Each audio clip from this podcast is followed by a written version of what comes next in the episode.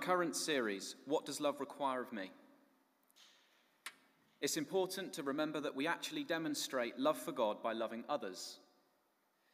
In part one of our series, we addressed the question, What is my calling in life?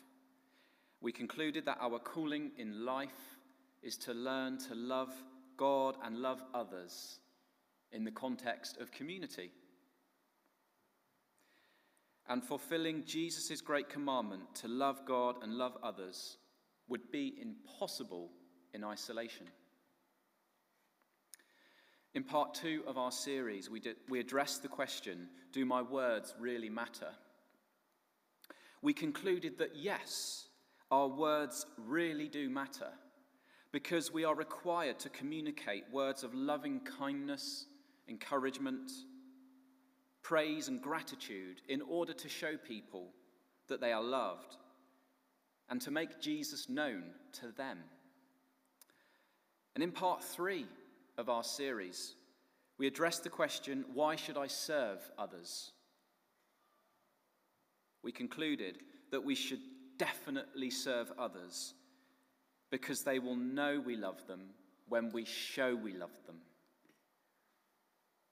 Today, I will be asking the question why should I give my time away? Or why should I give away my time. With all the recent technological advancements made in recent times, many of us have become accessible to others 24 hours a day, seven days a week. If you stopped people in the street to ask them where they spend their time, if pressed, I'm sure many of them would admit they spend far too much time watching social media on their devices and too little time engaging with others in the present moment with their undivided attention. Rick Warren, who I'm sure you've all heard of, argues that one of the deepest expressions of love is attention. When we give our attention to others by spending time with them, we are showing them God's love. Our time is actually one of the greatest commodities that we possess. And giving it away to someone else is one of the most precious gifts we can give. Time can never be replaced. And so when we voluntarily give our time away to another person, we communicate that we're interested in them above ourselves and that we value them. When we make room for someone else in our busy schedule, we show our Heavenly Father that the people that matter to Him matter to us. My observation is that numerous people in our society and the global community are desperate to be noticed, and they will do anything to get attention. Celebrity is the aspiration of millions of people across the world. There are numerous people, as we speak, creating social media accounts on various platforms and producing material in order to get them noticed, often in the form of videos and photos. People are desperate to be noticed, and they're crying out for the time and attention of others. Maybe there are people amongst us, people we know, people in our community who are not going to such great lengths as creating digital content, but who feel unseen, unheard, unimportant. I believe there are. Maybe they need someone to give them the gift of time. Too many people don't know that they really, really matter to God and that He created them on purpose for a purpose. And giving others our time allows for space for them to realize that reality. Giving people space allows for seeds, God's seeds, to grow in their hearts. In our passage today, we hear a story about a tax collector, Zacchaeus. He was despised by the religious political community and by the common folk. He was despised because of his work. It involved collecting taxes from their pockets on behalf of their hated Roman occupiers. Zacchaeus collected taxes from his own people and unfortunately, tax collectors often extorted more than was required. They were not popular people, as I'm sure you know. The crowd made no room for Zacchaeus, the tax collector. They made no space for him to be able to see Jesus or be seen by him. And this serves as an observation that no one had time for him. And in actual fact, in all probability, anyone in that crowd would have seized the chance to rough him up a little bit as he passed by.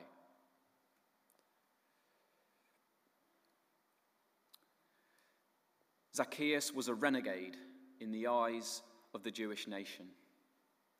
But he was a precious, lost sinner in the eyes of Jesus and worthy of his time.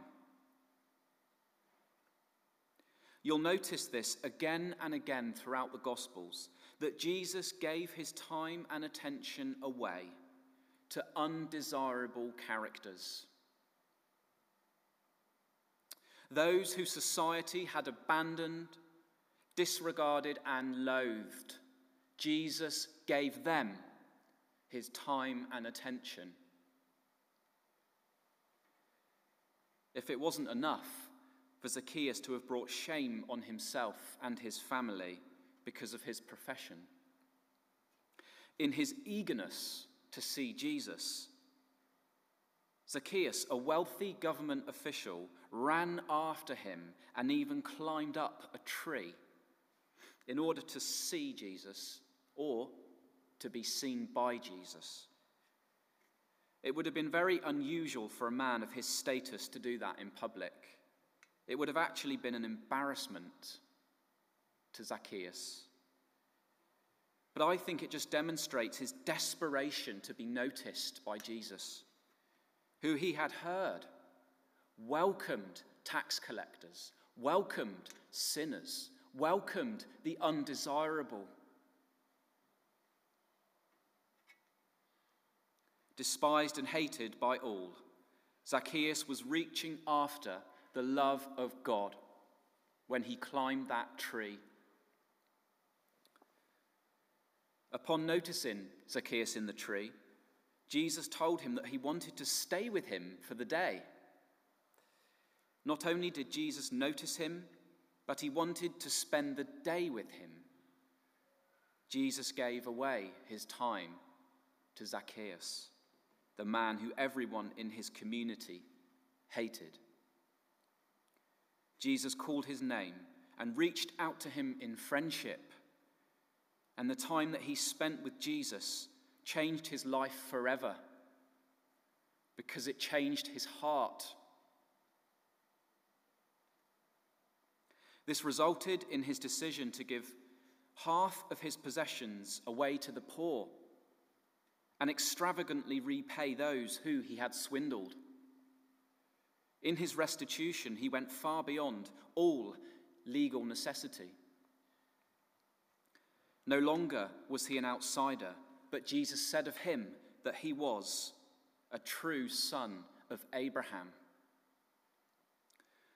When we allow Jesus to spend time with us, He changes our hearts towards His way of love. We must give Him our time, and in doing so, He will change us into His way of love. And when we give our time away to others, we show them that they're not only important to us, but they're important to God and truly worthy of our love and truly worthy of God's love. Gary Chapman, who teaches about love language and whose material I have drawn upon, teaches about love language languages and describes the central aspect of quality time as togetherness. He defines togetherness as not two or more people in close proximity to each other, but togetherness has to do with focused, intentional attention. It is giving someone your undivided attention, being available to them. Have you ever been surrounded by other people but actually felt incredibly lonely? I have.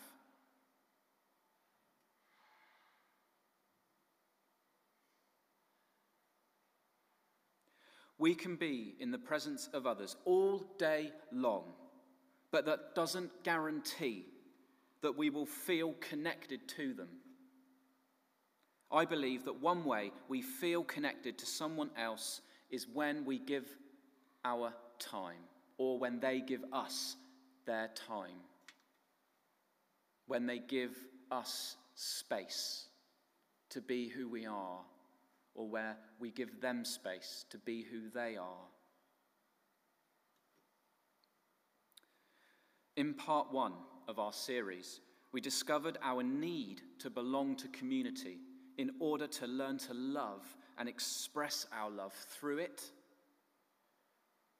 There is an undeniable reality that in all of us, correct me if I'm wrong, but in all of us, there is a deep desire and need to share togetherness with others.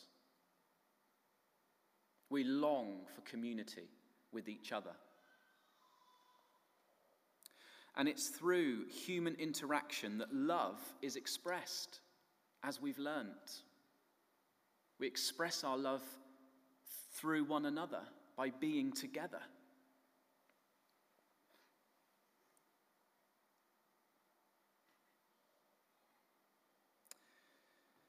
There is an undeniable reality that in all of us there is a deep desire to share togetherness. Right from the moment we are born, we require close ties with our parents in order to survive. As we grow older, our needs change, but our need for love does not change. Our need for love never changes. When we give others our time, it's a way of expressing our love to them. Children intuitively understand this. As a parent and having two children, I've noticed one thing the children frequently need from mummy and daddy it's quality time with them. Quality time where we're not distracted on our phones, but engaged and interested in them and all the things they're doing and want to do.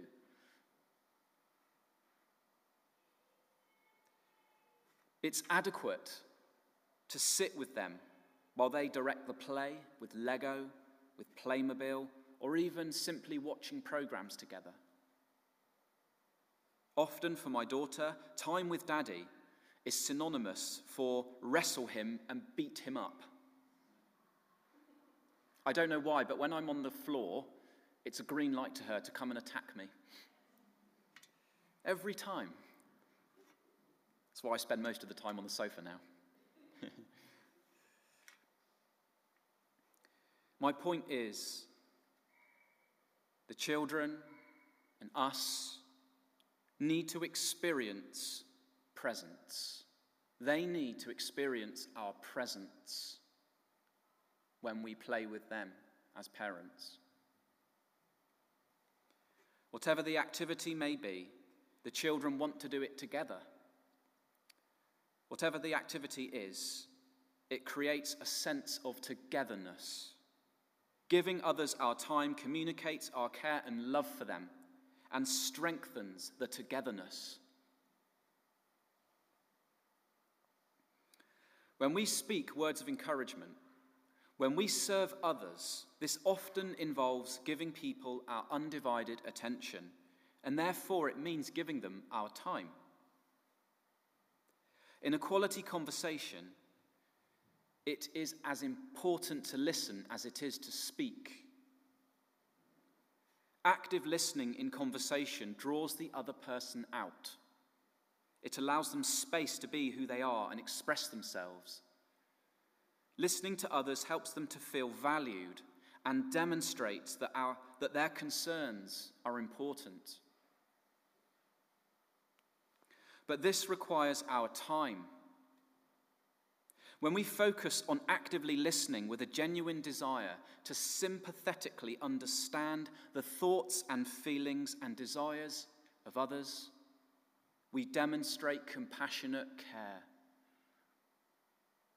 showing them they matter and they are loved. Sometimes we are unable to give someone our time because we have other commitments, and that's okay. I don't want to send you away feeling guilty. We give time when we can, when it's appropriate. But when we can actively listen, it shows people that we have given them our time and attention. And active listening, along with active presence, is a dialect of quality time. So, how can we practice the art of active listening in the context of our conversations? Can I just say, it's not an, it's not an eight point sermon that I'm doing today, it's a one point sermon. But um, I want to just offer some guidance on how we can be better at actively listening to others. Now, I'm really sorry if this is really patronizing, but sometimes I find it helpful just to be reminded of things like this. So let's fire away. So, active listening requires, firstly, to maintain eye contact when listening to someone. It shows that we have given them their, our undivided attention. If we're distracted by other things in the room, to be honest, it communicates that we're uninterested. Secondly, don't engage in other activities when someone needs us to listen. If someone comes to you when you are otherwise engaged, be honest and tell them that you are interested, but will make yourself available when you can. Most people will respect this clear line of communication and this honesty. Thirdly, it's important to listen for the person's feelings what are their emotions communicating about how they might feel? It may be helpful to feed back what you think they may be feeling, to help clarify your own understanding, or even to help clarify their own feelings. Feedback. Fourthly, observe their body language. Trembling, crying, frowning, clenched fists, continuous tapping are all strong indicators to how someone may be feeling. Never be afraid to ask them for clarification for how they are feeling, because body language and words can actually communicate differently, different messages. Fifthly, refuse to interrupt. Interrupting while others are talking is unfortunately a common occurrence. Interruptions hinder the flow of conversation and may prevent the discovery of how someone is really feeling. It may even hinder the connectedness, the togetherness that you hope to experience with them may hinder them in how connected they may feel towards you. Sixthly, ask reflective questions. It's good to reflect back to what people. Uh, to, it's good to reflect back what you think people are saying. Seventhly, it is important that we express our understanding of the person who we are giving our time. They need to know that they've been heard and understood. They need to know that they've been heard and understood. Eighthly, ask if there is anything that we could do to help. This is really important because we're not assuming we have all the answers to their problems when they're not even looking for the answers anyway. They just want us to show them that we love them by hearing what they have to say. And when we give others adequate time and space, they will hopefully feel respected, understood, loved, and valued.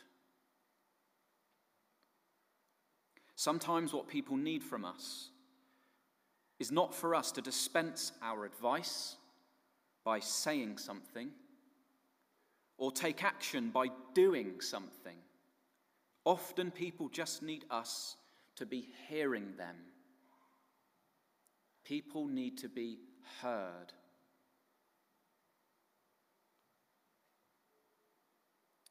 To be present.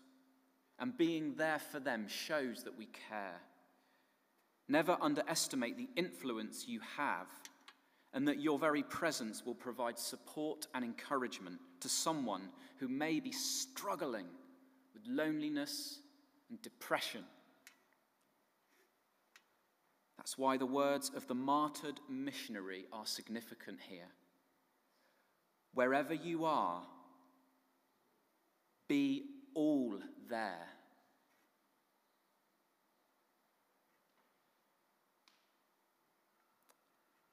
The second dialect of giving our time is through active presence.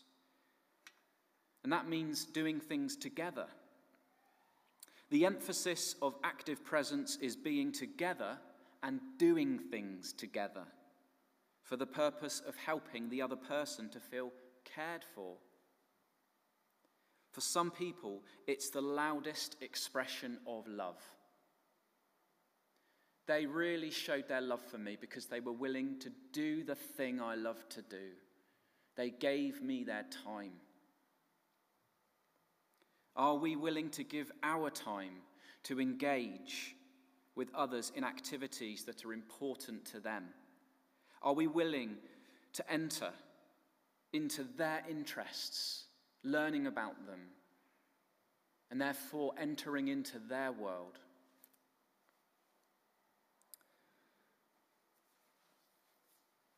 So, if we should give our time away, then what does love require of me?